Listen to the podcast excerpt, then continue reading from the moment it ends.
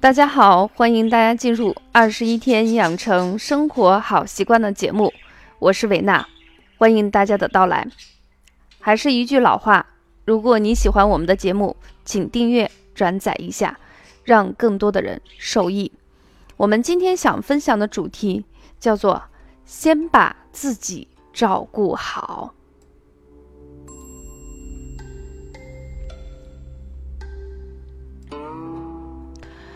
在说这个问题之前，其实我想说说关于生病的话题。那么大家经常问的问题就是说，人为什么会生病？生病了怎么办？在回答这个问题之前，其实我想大家另外想知道的是，生病到底是一件好事呢，还是一件坏事？从普通人的眼里，一些小病，比如说发烧、拉肚子、咳嗽。等等这些俗称的小病中，其实中医认为，每一次的生病是人体免疫力系统的反应模式。当然，随着年纪的增长，我们要从每一次生病中学习，找出规律，找出原因，尽可能的避免一些问题的发生。当然，说到这里以后，大家是不是觉得不再那么害怕，或者是讨厌生病？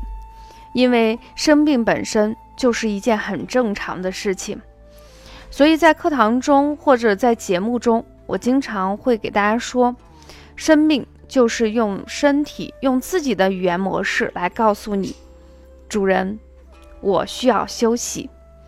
只是在没有真正生病之前的语言，它比较轻微，你没有感知到。那如何能够让我们自己能感知到呢？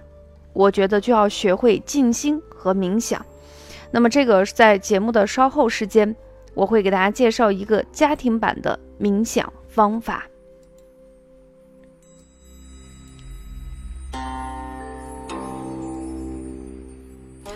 那接着就回答第二个问题：生病了怎么办？我觉得应该是先把自己照顾好，这个非常重要。不仅仅是对自己的身体，对于其他的事情也是如此。其实，在写下面一段话之前，我其实想了很久，我不知道应该用什么样的角度说到重点，也不够敏感。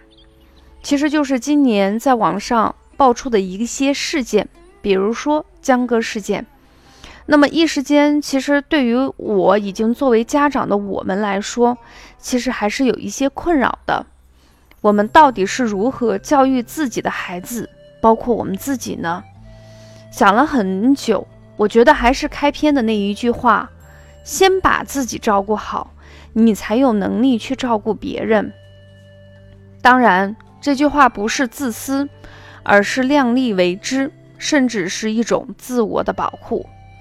那么身体呢，更是如此。如果生病了，你还是需要先把自己照顾好。有一句话是这样说的：“轻者痛，愁者快。”这句话出自汉代朱福的一篇书籍中记载。他说的就是不要做那些让亲人心痛、让仇人快乐的事情。那我个人觉得，在这种情况下，我不太提倡。那种大张旗鼓的提倡，比如说有人拖着沉重、疲惫不堪的身体扛着去工作，或者扛着沉重的心态去生活。那么，当然，身体跟我们的心理相比来说，心里的痛苦会让人更痛不欲生。那如何做到让我们的心里头不够那么痛快？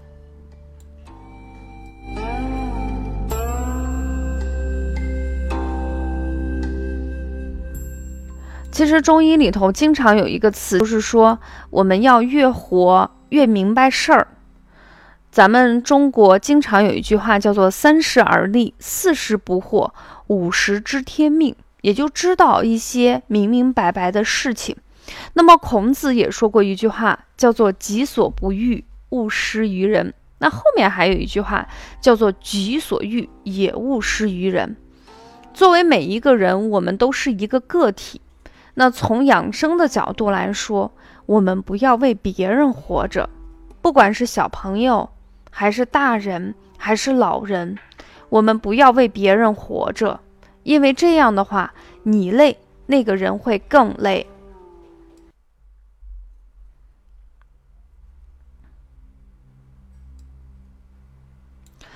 当我们的物质层面不成为问题的时候，人就会不断的追求心灵的一些东西。对于健康，也不仅仅是追求一些治疗的方法和实用的效果。我们很多人往往忽略了藏在其中非常宝贵的生命观念。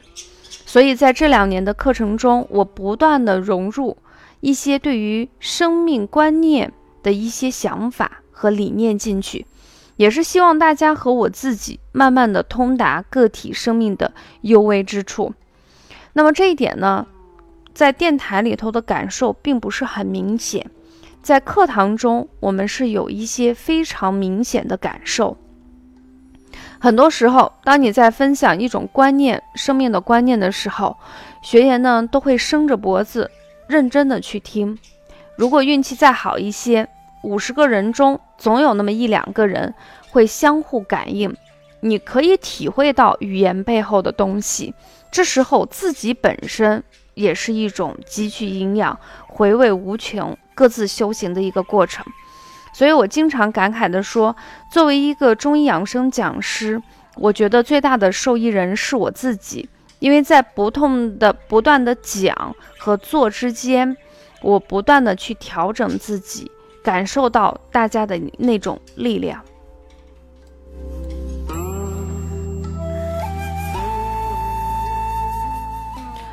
那我们今天想分享的主题还是那一句话：先照顾好自己。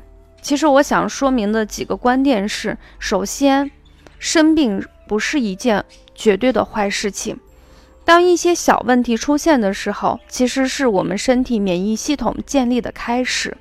我们要利用这个小的生病，去让我们自己心理休息、身体休息，达到一个重建免疫力系统的一个过程。生病对于每一个人来说都是一件非常正常的事情。只要你觉得它正常了，你就不会过度的恐惧或害怕它。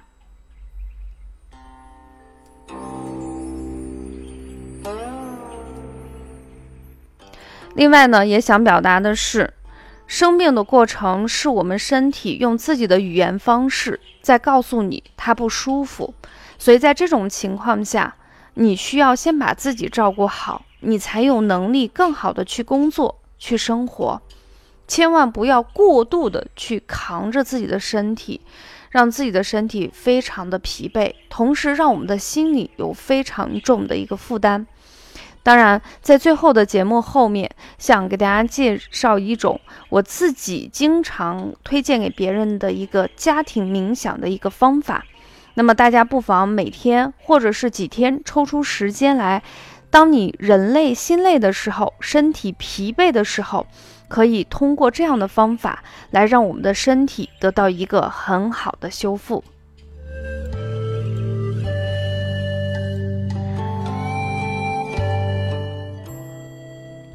我自己比较喜欢的是在飞机上冥想，因为我个人还是一个比较乐天的人。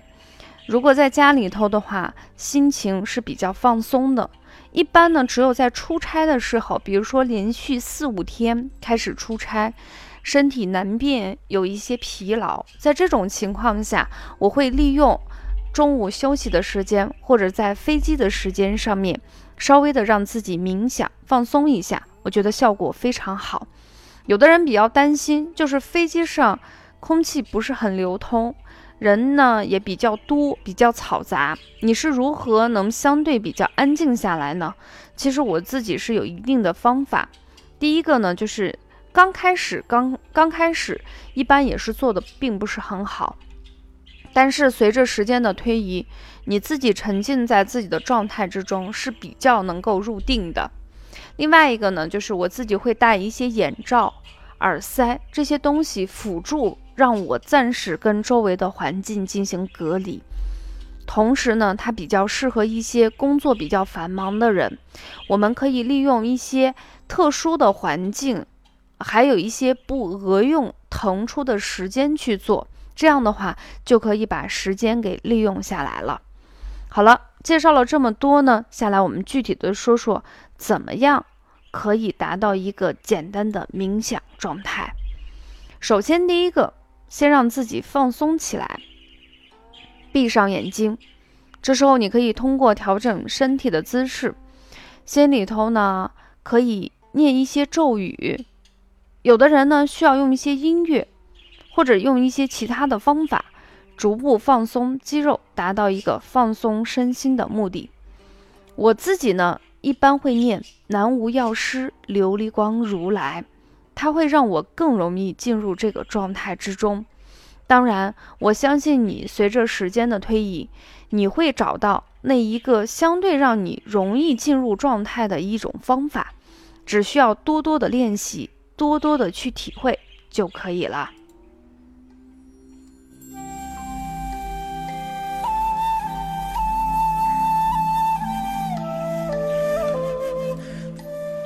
在冥想的过程中，我们通常关注的是我们身体的呼吸。你可以觉察到吸入呼出，但也可以关注其他的东西，比如说你的脚、你面前的报纸或者其他的东西。这样的话，对于初学者效果比较好。在这种情况下，很多人一旦静下来，你会听到平时听不到的声音，也会想到一些乱七八糟的视线出现。那在这种情况下，不管你的思想中是一些胡乱。胡思乱想的东西，还是一些奇思妙想的方法。总之一句话，你就任着自己的思想自己去驰骋，仅仅是体会，不要过度的进行对抗啊！不要过度的进行对抗。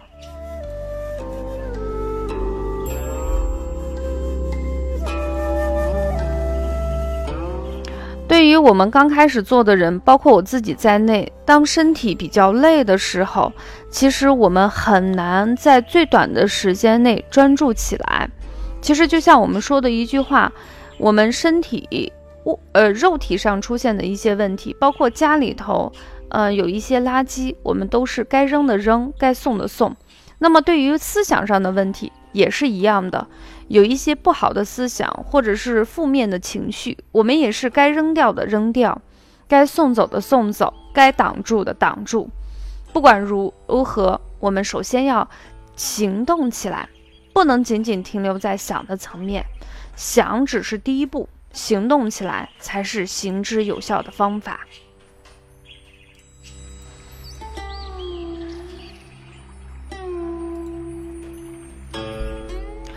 当你在冥想的过程中，注意力开始出现一些动摇的时候，这个每个人都会出现，即便是做了很久的人，也会出现这样的情况。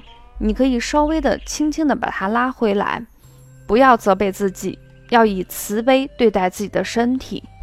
这样的话，慢慢的冥想可以让我们更持久的控制情绪，培养慈悲心，减少对疼痛的敏感，提高。